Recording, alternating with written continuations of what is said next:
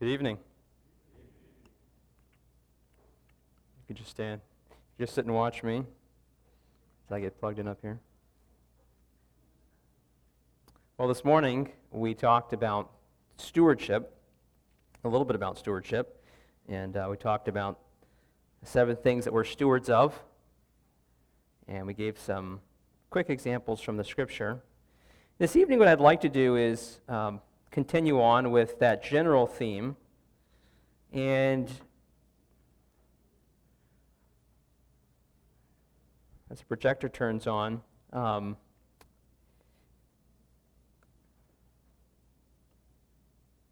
there we go. Kind of carry on with the same theme and talk about giving. Um, I mentioned this morning that some of the slides that you saw I'd shared at a conference, and the same goes for this set. Um, and one of the things that we do with Assembly Care is try to communicate uh, about connecting with Christian workers, commended workers. How many of you are familiar with that term, commended workers? Most of you are. Most of you are, are familiar. Some people use the term commissioned, commended. It's when a local assembly basically, the, the term actually means to hand over to the Lord. Um, it doesn't necessarily mean to send someone off to a work. The word itself actually means to hand over to, and um, assemblies commended workers to the Lord. Assembly Care tries to advocate and connect with commended workers. We have about 500 of them listed in our directory. If I haven't mentioned this before, you can go online to assemblycare.org, click a link. We have a mapping system for probably about 1,200 New Testament pattern churches in the U.S. and Canada, 60 um, something camps all throughout the U.S. There's usually one or two like Verdugo Pines in every state uh, and in Canada. 70 something ministries like Emmaus Correspondence School, um, CMML, that, are, that, that serve these uh, local churches, and a lot of the workers and we receive gifts and, and, and distribute those to the workers. So, one of the things that we do sometimes is give a talk on practical things connected with giving. Um, if there was a homiletics book, this would probably be a shotgun message. There's no such thing. I'm totally making that up, you know. But I'm just going to throw a lot of information at you. Uh, if I had to defend this form tonight, I would say, well, the Lord in Act, uh, Luke 27, took the the, the, disciples, two on the road to Emmaus, through the scriptures and picked out things concerning himself. Um, if you ever need to defend systematic theology, that's your verse that you can go to. Uh, some preachers talk about expository preaching only. There's a big need for that. But I think the Lord gives us an example also of going through the scripture and picking themes and things out that cluster around a theme. And so I've done that. I've, I've just put a number of topics here under this heading, getting practical about, about giving. Turn to Matthew chapter 25, verse 14 tonight, and I'm going to just go through as much of this information as I can.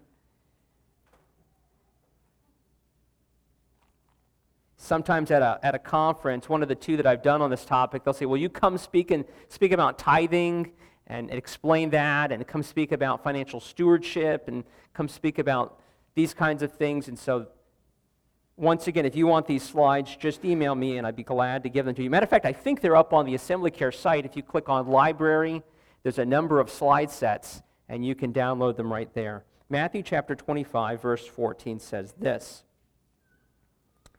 This is one of the parables of the kingdom, and they're parables that are connected with the return of the Lord.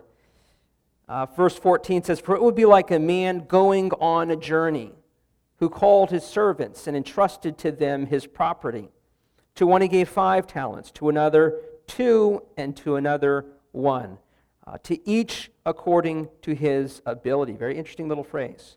Then he went away. He who had received the five talents went at once and traded with them, and he made five talents more. So also he who had the two talents made two talents more. But he who had received the one talent went dug in the ground, hid his master's money. Now, after a long time, the master of those servants came and settled accounts with them. I'm really reading to get to that phrase. Settling of accounts always goes with stewardship. Settling of accounts. And so we've got this slide here. What have families in your assembly done with the Lord's, and you could fill in the blank. And I'm talking specifically about money. This morning we mentioned time. You're a steward of time. You're a steward of your body. You're a steward of the gospel. You're a steward of people. You're a steward of your gifts. I'm focusing in on just one of those. You know, you could do a message all on stewardship of the gospel, couldn't you? A whole message on stewardship of the lives of people entrusted to you as a Sunday school teacher, as a mother, as a father, as an elder. We're just going to focus in on money, stewardship of financial issues here. What have families in your assembly done with the Lord's money? Someone in the assembly and family should be strategically planning what to do with your finances. Otherwise, you might go in two different extreme directions. One is to sort of hoard things out of concern. I mean, there's plenty in the news to scare you when it comes to the financial situation around you, um, where you just sort of batten up the hatches and try to hunker down. Uh, the other thing that can happen is you'll wind up spending on emergencies. You don't have a plan, and then something comes up, and that sort of um, your, your giving or your use of the Lord's money can, can sometimes just focus on emergency things rather than being like a steward that says, What would the master like? What would the master do? What would the master want? Let's invest that way. Uh, where did Jesus say, make friends using money? That's kind of an interesting phrase, just to sort of leave it hanging there in English. Um, comes from Gospel of Luke, chapter 16. Turn to Luke chapter 16. Just a couple, a couple passages here about giving. This is an interesting passage. This is another passage that sort of has to do about thinking strategically thinking forward about what you do with your finances as a follower of Christ. Luke chapter 16. I'm going to read from verse 1.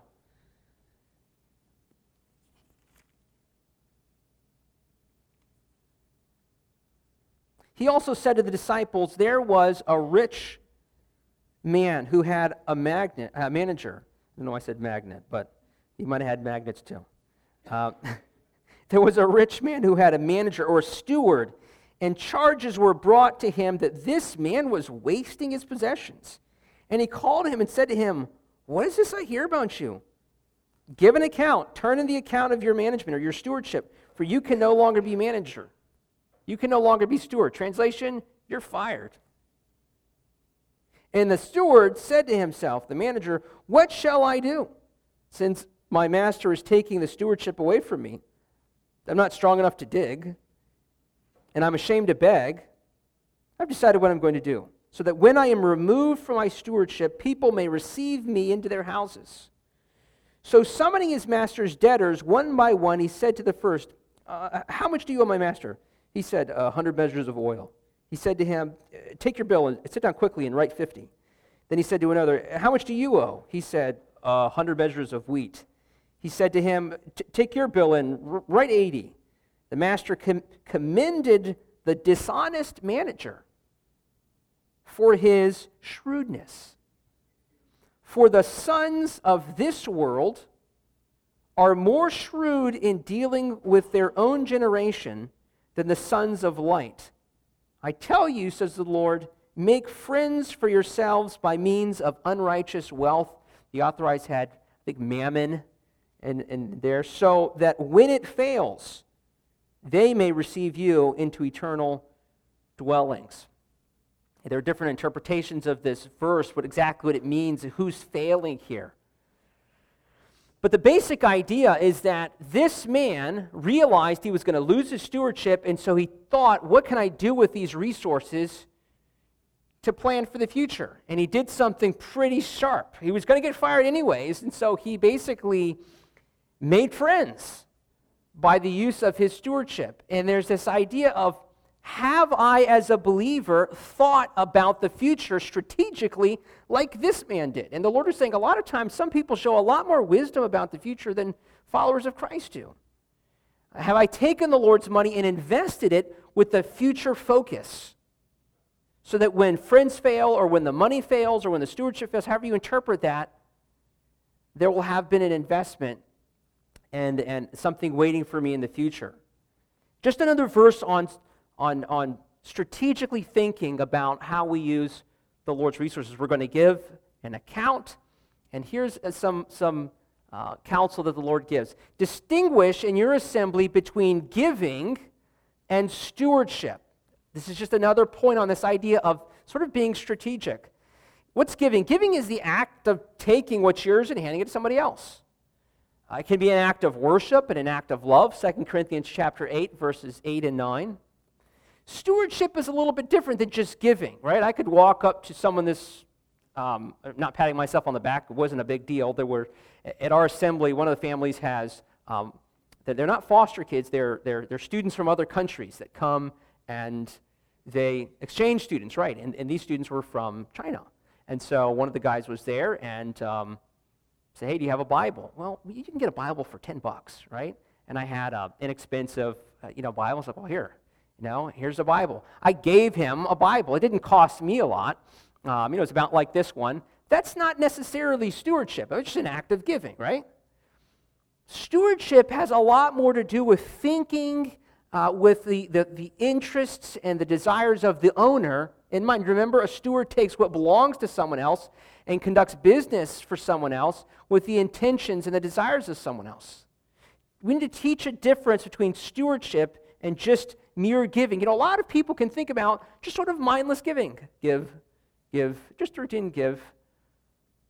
But is there more that we can do in terms of our use of the Lord's finances? Here's what I think you can correct me if I'm wrong. Here's what I think giving looks like to many people. All right, so here we are at the assembly, or here's my family, and now I often give, uh, I, I share this in connection with committed workers, and so that's why it says a worker here.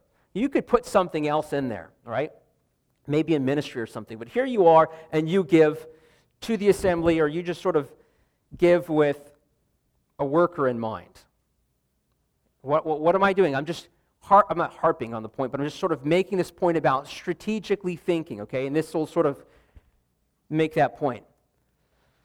But I wonder sometimes if rather than just thinking about maybe just, say, giving to a worker, giving to a camp or something like that, if we can actually think about this what is the Lord trying to accomplish? Do we have a biblical vision based on the Lord's will and the Word of God that our assembly or our family, you know, some families just do giving just in their own family. You know, we give on the Lord's Day, but we also do this just privately. You know, here's what we know the Lord wants. How can we give to accomplish or to further this end? And once we have this in mind, then we start thinking about maybe a worker or a camp or a ministry that's heading in this direction. You see the difference? You can just sort of, you could just give, but I think this is really getting the line of stewardship. If you're doing this as an assembly, I've put assembly here. An assembly might give to a worker or something like that. The leadership in assembly could think about that. They could say, you know, as, as, as an assembly here, we really would like to see the work in South America further. I'll give you an example. Right now, there are thousands and thousands of people flooding into Europe from the Middle East, right? Does your brain think opportunity? Evangelistic opportunity? My hope is that those individuals, whether they should be or shouldn't be or whatever, when they go into Europe, and I'm not really confident about this, that they will not be met by people that are only talking politics, politics, but that they will be met by believers with the gospel and the love of Christ. Would that not be awesome? If I can use the word awesome. They're fleeing from guns and from radicalism in their own countries, and they come into another country and they meet people with the gospel and the love of Christ. People who wouldn't have gotten into their country, but terror and war has sent them out. So here we could say, okay, as a local assembly, can we be involved in getting the gospel to these hundreds of thousands of people flooding into Europe? Right? Why? Because the Lord loves them and the Lord wants them to hear about Christ. And with that in mind, we then think about a worker or a ministry that's doing something like this. If you're at a local church level, your elders can communicate that. and Say, hey, here's our, here's our desire. No, we want to we want to reach this neighborhood, or we want to invest in camp. You see, it could be whatever the Lord puts on your heart, right? You could do this as a family. You could do this as an individual. And I'm just trying to make the difference between just sort of giving faithfully, giving faithfully, praise the Lord, versus maybe stewardship, where we're thinking of investing because we know what the, fa- the Father, what the, what the Lord's trying to accomplish. Turn to 2 Corinthians chapter 8. Let's read about the hearts of some believers in giving. 2 Corinthians chapter 8.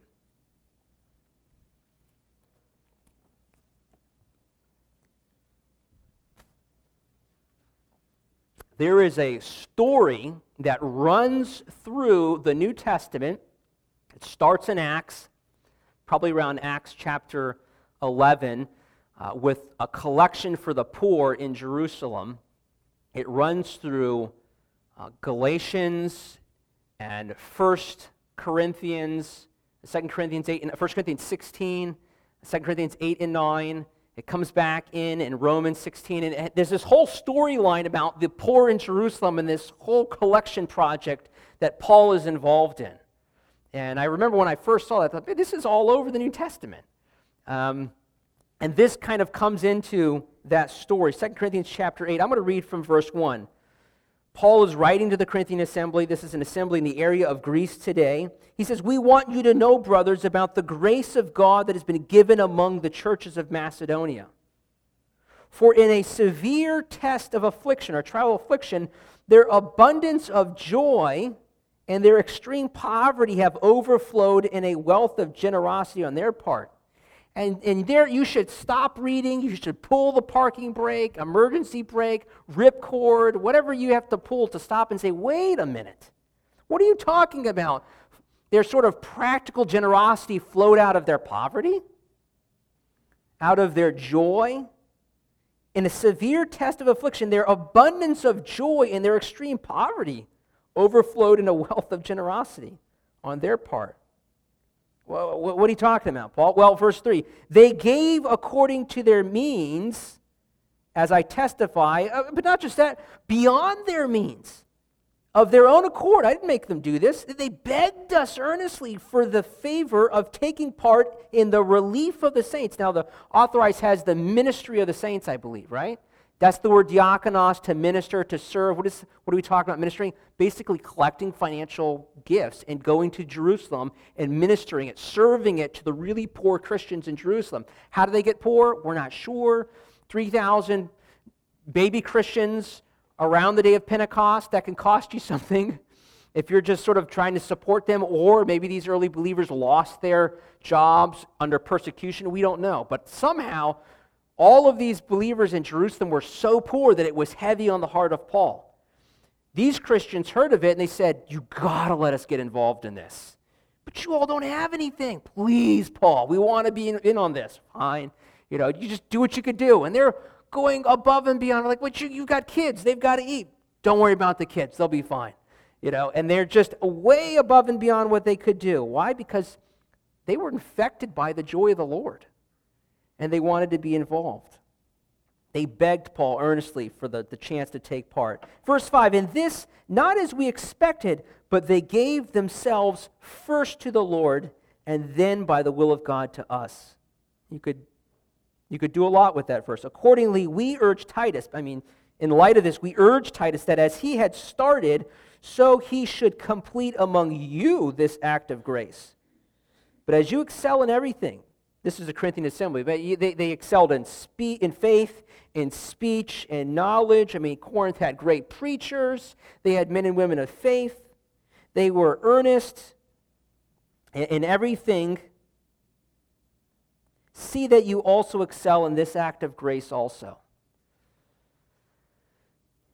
You know what was happening? What was happening was the assembly in Corinth had promised and had talked about getting involved in this giving project. And Paul had gone and told other assemblies about their zeal. And other assemblies got excited. And they actually gave. And then the Corinthian assembly didn't give anything. And there, you know, Paul's looking at his watch. He's like, I don't know, we're going to go over there soon. And they don't have anything. And so he sends Titus to, to basically say, listen, let's not set up an embarrassing situation here We don't want brothers from these other assemblies to come with all of their gift, and they've heard that you guys are just really passionate about this project, and you don't have anything collected, and then you sort of have to like scramble and pull something together. He said, That's just going to be embarrassing. So he writes this letter to them and says, You need, you need to get, sends Titus, we need to get ready, and talks about uh, the heart things involved with this. And so I brought up the Macedonians, okay, to talk about the fact that they had a real hunger and an interest to be involved in this project. What would be similar for our assembly like that?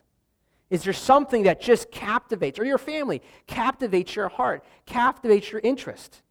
Like the Macedonians, they say, listen, I've got to get involved in this. And this is what's interesting. This is what makes the body of Christ rich and diverse, as you see some people saying, there are children that need help. There are people that need the gospel here. There are workers that need this help. There's gospel literature that needs to be printed. Right? I mean, I know somebody who does, uh, he's probably got about 60 different languages of evangelistic literature up in, in Tacoma, Washington.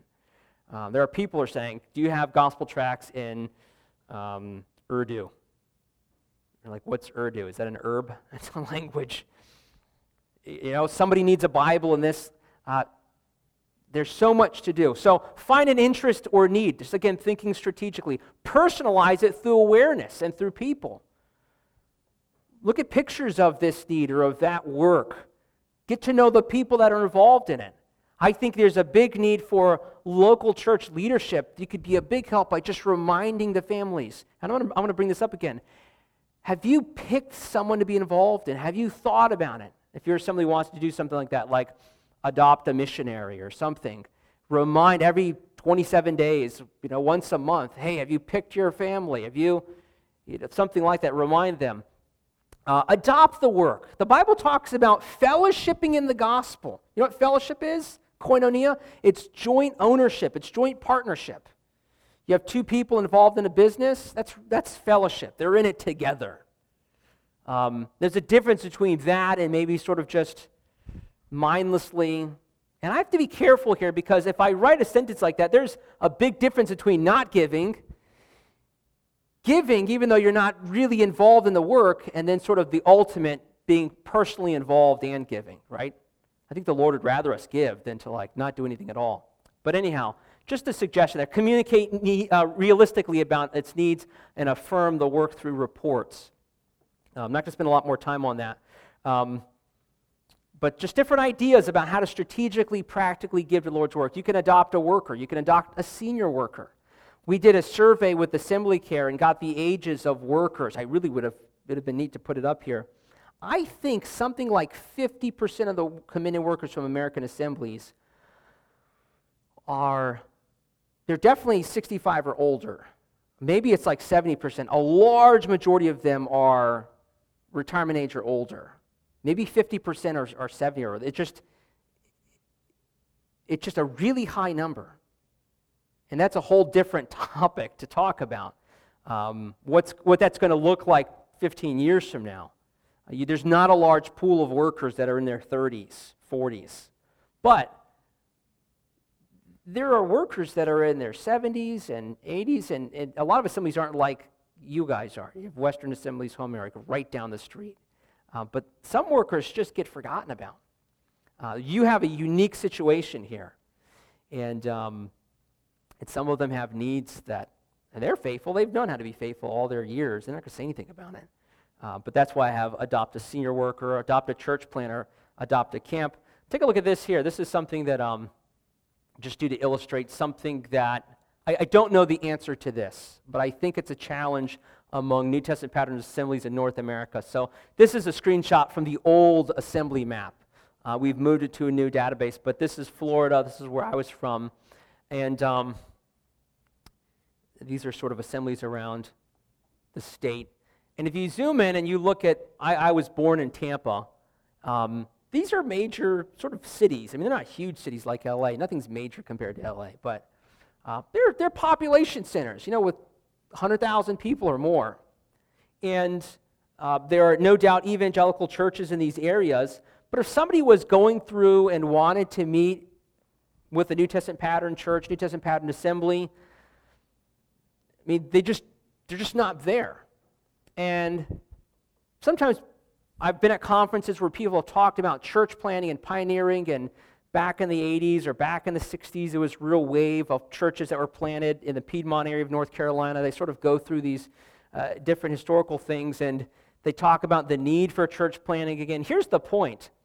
If somebody is going to go, for example, and start a local church or a New Testament pattern assembly, even in like South Tampa or, or Brandon, that person can't go traveling and doing itinerant Bible teaching all throughout the Southeast every weekend.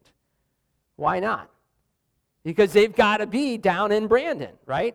Sharing the gospel, meeting people at the park, meeting with families, doing home Bible studies, visiting. I mean, they've got to stick there and do the work there. But a lot of assemblies, they are giving to Christian workers is based primarily on visitation, visiting speakers. And I think what what may be happening is there's sort of um,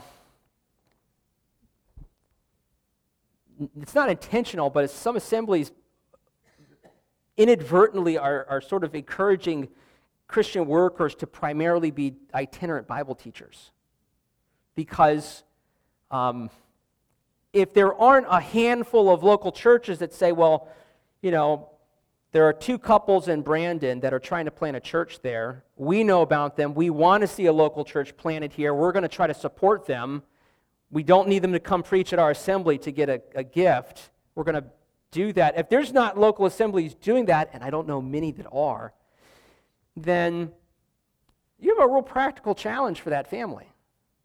Um, and you might say, well, the Lord will take care of them. Well, the Lord will take care of them. But one of the things that I'm going to suggest to you tonight is that the Lord has communicated that He wants the workers to trust Him, but He wants the body of Christ to care for the workers. Uh, it's a point that I'll just make a little bit later. Here's another area. Here's, uh, here's Gainesville, the University of Florida. Huge football school here. Now, there's an assembly right there. I think they should sell their building and camp out on the doorstep 40,000 college students, right? Uh, that's not my choice. But um, they're down the road. There's six or seven churches down this road. Um, and, you know, 10 or 15 people come to the building there. Um, but if somebody wanted to plant a local church there at some of these different areas, um, how would they do that, right? You see, just the idea of strategically thinking about and supporting uh, works with uh, with, with those kind of things in mind. Um, here's where I take risks with slides, and then some people said, hey, you said good stuff, and we'll invite you back, and I wonder, am I going to get, uh, get in trouble for saying things like this? I think sometimes there's an unintended double standard um, among some assemblies, and that is, is that um, I, this might be going away, but there was a willingness, I think, to, to support missionaries that served overseas and stayed in an area, right? Maybe for 15, 20 years, um, just doing shepherding work, church planting work in an area. But if somebody came in, in, in the United States and wanted to go stay in an area for years and sort of start a local church and try to raise up elders at that local church, I know in the past that there might have been a little bit of an accusation of sort of a a one man ministry. And um, I thought there's a little bit of a, there might be a little bit of a double standard there for stateside workers and workers overseas. Because uh, I never heard anybody suggesting that about missionaries that were planting churches. So these are just some practical things um, that I just have brought up as I've talked with different assemblies around uh, the, the country. There's a need to help the, uh, the, the next generation develop habits of giving. And I've got a little slide here for you. All right. Um, one of the things that we need to do is we need to learn as, as individuals and as teenagers and as younger people to give to the Lord first from what we have and to learn to live off of the, the rest that we have. That's just something that somebody's got to teach them. Um, if you don't do that, what happens is, is that individuals plan to live off of the full amount that they have, and then there's this real struggle to sort of chop out something for the Lord. And then you wind up giving grudgingly. The scripture talks about the Lord loving a cheerful giver. And the Bible talks about first fruits. That's giving first to the Lord of what we've got. All right? And I wonder, as, as local churches, if we're teaching families, I don't know how many of you have kids here, if we're teaching them that, hey, if you've got a check, you start working at the, you know, the burger joint down the street, give to the Lord first, and then find a way to live off of the rest. And I'll give you one suggestion of, of how to do that. Um, and so, just some ideas to practically teach about giving. Here's, here's two or three ways to do that, by the way. Um, if you struggle with giving to your local assembly on a regular basis, I won't ask for a raise of hands, but I will raise my hand. I, for years, just found myself sitting at the Lord's Supper and think, man, I forgot to bring my checkbook. You know what that really indicates? That indicated, and this is, I mean, I tuned right into it, it indicated a lack of just general preparation on my part. I was just going through my week, going through my week, going through my week Sunday. And so, you know, that, that didn't just show up or manifest itself in a lack of preparation for giving, it manifested itself in a lack of preparation to worship generally. And so what I did, this is this is something we did back in Florida, is I basically said, well, I went to my bank's website and I just used the bill pay on our bank's website to cut regular checks to our local church and to some workers. And so that way I knew there was going to be no more forgetting uh, and so somebody called me recently from New Jersey. and he said, hey, can, can you talk to us about collecting, uh, allowing believers in our assembly to give through credit cards online? I mean, do you know any assemblies that are doing that? And this is one of the things that I'll suggest them. You don't have to set anything up as a local church. Most of you have, most of your banks have, you know, have you seen that? Any of you use, just generally use bill pay? Uh, it's something on your bank's page, and your bank will oftentimes, sometimes they'll charge you a dollar or two. Some of them will do it at no cost. They'll just send out a check for you to your plumber, your, uh, your electric company, and you could go in there and put in your assembly, or you can put in a ministry or a camp or an individual. Your, the computer doesn't care. It's just going to print it out, mail it, and deduct it. Um, and, and you can do that. You can usually set up a certain number or all year or the first of the month. And so that's something you could do. The top one is a suggestion that somebody else gave me. They said, hey, cut 12 checks at the beginning of the year, write them out, have them ready to go um, and, and just sort of take one monthly. And, um, and the, the third one is there's just a lot of technology that you can use for that. But there, there are practical things that, that, that we can do. Um, here is one suggestion to kind of help you think about the, the idea of living by faith. And I'm going to kind of go into some other things related to Christian workers. Do you remember the Levites in the Old Testament? I know everybody at Claremont knows a lot about the Levites, and Randy Ames is going to come talk about the tabernacle. Um, the Levites were not given an inheritance in the land, right? They lived in cities scattered throughout the, the various tribes. And the Lord said that they weren't to have an inheritance, and He was going to be their inheritance, and the other, the, the other tribes were going to provide for them. And I'll read here if 11 tribes gave one tenth, the, the Levites would basically live at an average level of what the other tribes had, right? If you think about that, all the tribes gave one tenth, and you sort of averaged all that out. The Levites would have wound up with about an average amount of what the other tribes had. They wouldn't have been poor in comparison to the rest of the tribes, and they wouldn't have been wealthy compared to the rest of the tribes. Proverbs chapter 30, verse 8 has an interesting phrase. Turn to Proverbs chapter 30.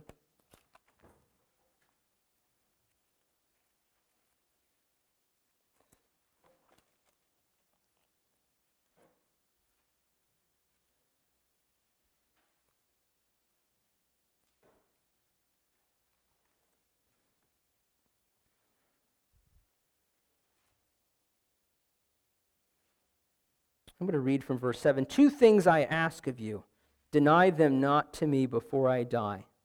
Remove far from me falsehood and lying. And then he says this Give me neither poverty nor riches. Feed me with the food that is needful for me, lest I be full and deny you, lest I be rich and deny you and say, Who's the Lord? or, comes to poverty, lest I be poor and steal and profane the name of God. That's an interesting verse of the value, just in practical wisdom, of, of having what we need. This is what Ecclesiastes is about. Not thinking that everything is, you know, there's some wonderful life for me based in just getting a lot more, being satisfied with what we have. Uh, the Bible doesn't hide the fact that poverty is hard and that wealth is a strong tower for those that have it. But here the writer has an interesting point, and it kind of fits in with what the, the, the Levites would have experienced. They would have had an average of what the other tribes would have had. What does that have to do with everybody living by faith? If the believer lives by faith, a lot of times you'll hear people talk to workers, you know, if you're going to talk about commendation, you know, you'll talk with your elders and they'll talk about living by faith, and they will always mention brother. So you guys know George Mueller, and tell his story and talk about living by faith. Um, but we don't often talk about believers living by faith in terms of their use of their funds. And I think the scripture really calls all of us to live by faith, right? If a, if a worker lives by faith, that means that they take the risk of leaving their financial situation with the Lord if they choose to do that. Although we have the Apostle Paul working as well as receiving gifts from other Christians, so it's a little more complicated than this if the individual believer who's not necessarily committed to the Lord's worker, if they live by faith, what does that look like? That means that they may take the risk of giving more to God and trusting the Lord with their future. People on both sides take a risk for God. The workers are taking a risk, so to speak, and they're trusting the Lord. And the individual family that's giving said, well, we can't do like the Macedonians and give beyond our means. That would that might that might hurt. Well, if you think the Lord is putting something on your heart to do, you're kind of doing something that's similar to what the worker does.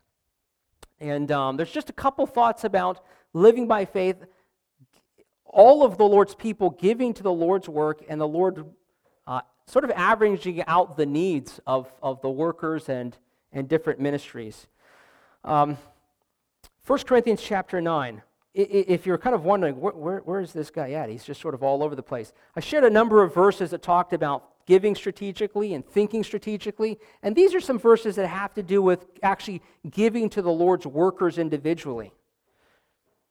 And that was one of them. Here's another point. 1 Corinthians chapter 9 is a chapter that speaks about the rights of a Christian worker. If you ever want to do a study on giving to missionaries and what's our responsibility and what's their responsibility, if you think the Lord's calling you to sort of a unique work or to a sort of a full-time work, as some people say, you'll want to read 1 Corinthians chapter 9. Paul says in verse 1, Am I not free? Am I not an apostle? Have I not seen Jesus our Lord? Are not you my workmanship in the Lord? If to others I am not an apostle, at least I am to you. You are the seal of my apostleship in the Lord. This is my defense to those who would examine me. There was some accusation that you know, maybe Paul wasn't as legitimate as he claimed to be. He says, Do we not have the right to eat and drink? Do we not have the right to take along a believing wife, as do the other apostles and the brothers of the Lord and Cephas? It's an interesting little verse. You get these little, little snippet of, I don't know, um, historical viewpoints into the lives of some of the apostles. Um, or is it only Barnabas and I who have no right to refrain from working for a living? Who serves as a soldier at his own expense? Who plants a vineyard without eating any of its fruit? Or who tends a flock without getting some of the milk? The answer for that will be well, nobody does. Do I say these things on, a hum- on human authority? Does not the law say the same? For it is written in the law of Moses, You shall not muzzle an ox when it treads out the grain. Now, is it for oxen that God is really concerned? No, he's, he's saying it's for us. Verse 10 does, not, um, does he not certainly speak for our sake? It was written for our sake because the plowman should plow in hope, and the thresher thresh in hope of sh- uh, sharing in the crop. If we have sown spiritual things among you, Paul came, taught, preached, is it too much if we reap material things from you? If others share this rightful claim on you, do we not have it even more? Now, the Apostle Paul didn't make use of this, but he's saying, listen, just because I don't make use of this doesn't mean that I'm not a legitimate apostle. We have this right as well. We're apostles. We could do this. By saying these things, he seems to raise a pattern that we have in the epistles here that those that go into the Lord's work have a certain right. And this is interesting because we talk about America and we, we emphasize our rights, and as Christians, we don't necessarily have rights. We're following the Lord. The Apostle Paul here says these rights, rights, rights. Very interesting to kind of have preached things like that. And then reading Paul, Paul, Paul talks about the rights of a worker. We have not made use of this right, verse number 12, but we endure anything rather than put an obstacle in the way of the gospel of Christ. Oh, that's why he wasn't making use of this right. Some kind of obstacle would have been thrown up had he done it. Do you not know that those who are employed in the temple service get their food from the temple? Those who serve at the altar in the sacrifice, uh, in the sacrificial offerings, in the same way, the Lord commanded that those who preach the gospel or proclaim the gospel should get their living by the gospel. That's pretty clear. But I have made no use of any of these rights, nor am I writing these things to secure any such position. I'm not trying to write this to get you to give something to me, Paul, Paul says. I would rather die than have anyone deprive me of the ground for boasting. So, what, what's going on here? Paul is explaining to the Corinthian assembly why he doesn't make use of the rights that other workers had so that they shouldn't doubt the legitimacy of his apostleship because he wasn't doing it.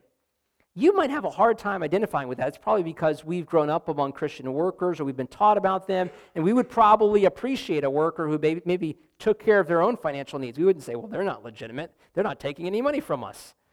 But somehow, to this group of people, that really stumbled them, and he had to write and deal with it. So, why did Paul not make use of this? He says, If I preach the gospel, that gives me no ground for boasting.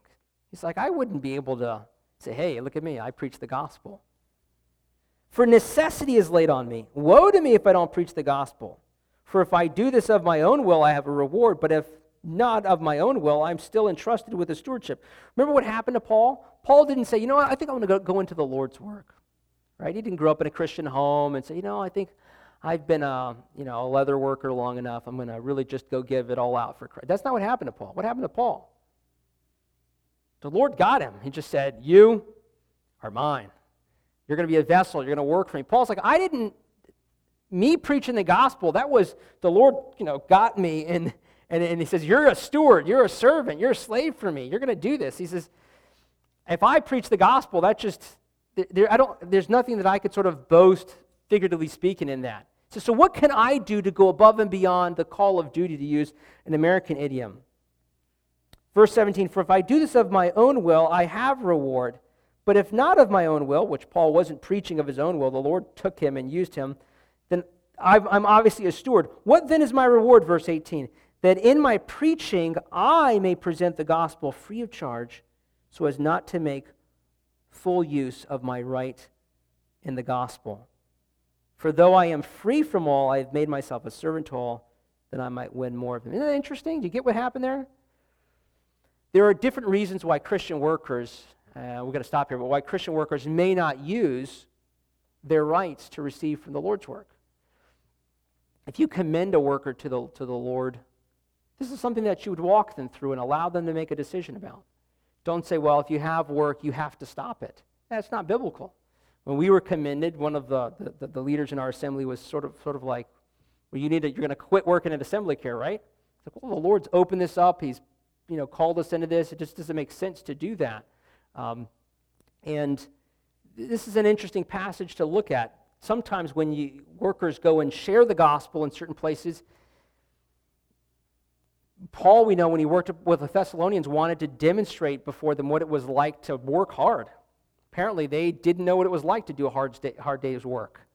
And he wanted to demonstrate that. In some places, receiving gifts might stumble people. There could be a lot of reasons why a worker does or doesn't do this. And that's just sort of one point that I make when I talk about commended workers, Christian workers, giving to them and receiving from them. Um, let's close with this verse, Matthew chapter uh, 6, verse 19. Is there a link between revival and, and giving? Um, there's a lot more. There's, that's slide 20. There's 47 slides. So you'll have to download the rest of it. Um, is there a link between revival and giving? Um, Matthew chapter 5, or Matthew chapter 6, I'll just put this up here Matthew chapter 6, verse 19. We mentioned this morning. You go think about this. How many of you have heard about different people praying about revival among assemblies? You all were involved in the, the, the, the prayer meetings that went on this year. Matthew chapter 6, verse 19 says this Do not lay up for yourselves treasures on earth where moth and rust destroy and where thieves break in and steal, but lay up for yourselves treasures in heaven where neither moth nor rust destroys and where thieves do not break in and steal. For where your treasure is, there your heart will be also. I've never heard anybody talk about a link between giving and revival. But there's a huge link between giving and the heart. And there's a huge link between revival and the heart. And I wonder, and this may not apply because I don't know anything about you individually and your, your, your connection with this. I know I've been asked to speak about giving at different assemblies, and so I'm just kind of doing this here as well. Revival has a lot to do with our heart for the Lord and His work. And our giving to the Lord is something that really just exposes where our heart is at. And so I wonder sometimes if when we talk about a reviving of my own personal life, if one of the secrets to that has a lot to do with giving. Because in giving, you commit to the Lord. You notice I haven't said give anything to me. Uh, I, I, can, I can tell you a lot of individuals that need help. Uh, works, ministries, camps, senior care homes, all kinds of things. I mean, Western Assembly's home, Verdugo Pines. We have plenty right here that needs support. Um, when we give to the Lord, we really commit to the Lord in a way that's far different than just saying about um, being involved and, and, even praying about it. Uh, and so maybe as you go throughout your week, think about if you're strategically investing as a steward. Think about if you have an awareness of the Master's heart. Think about if you're giving by faith and working by faith. And think about if there's a link between revival in your own life and giving, where your heart is and what you're giving exposes uh, if we were to look about your heart. Let's pray. Father, this evening, um,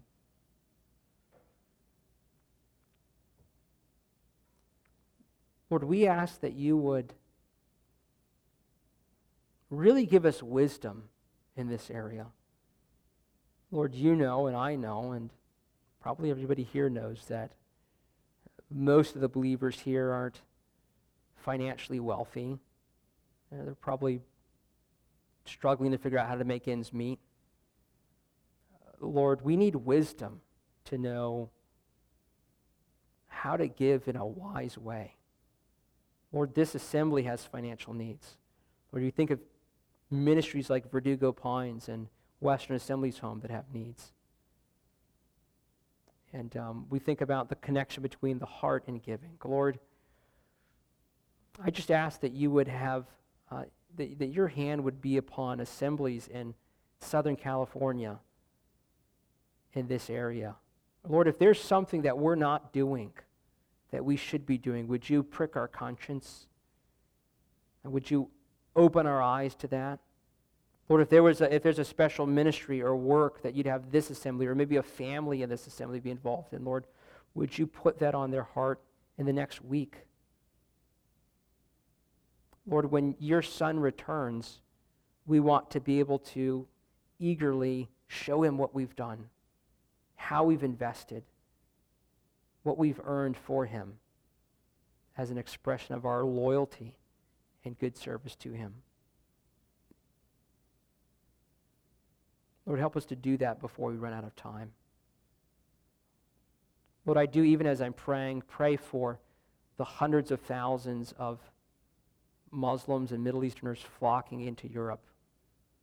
Lord, dying out at sea trying to leave their homelands. Lord, I ask that you would open up a wave of evangelism and of gospel um, preaching or, or, or literature or needed to get the gospel to these people.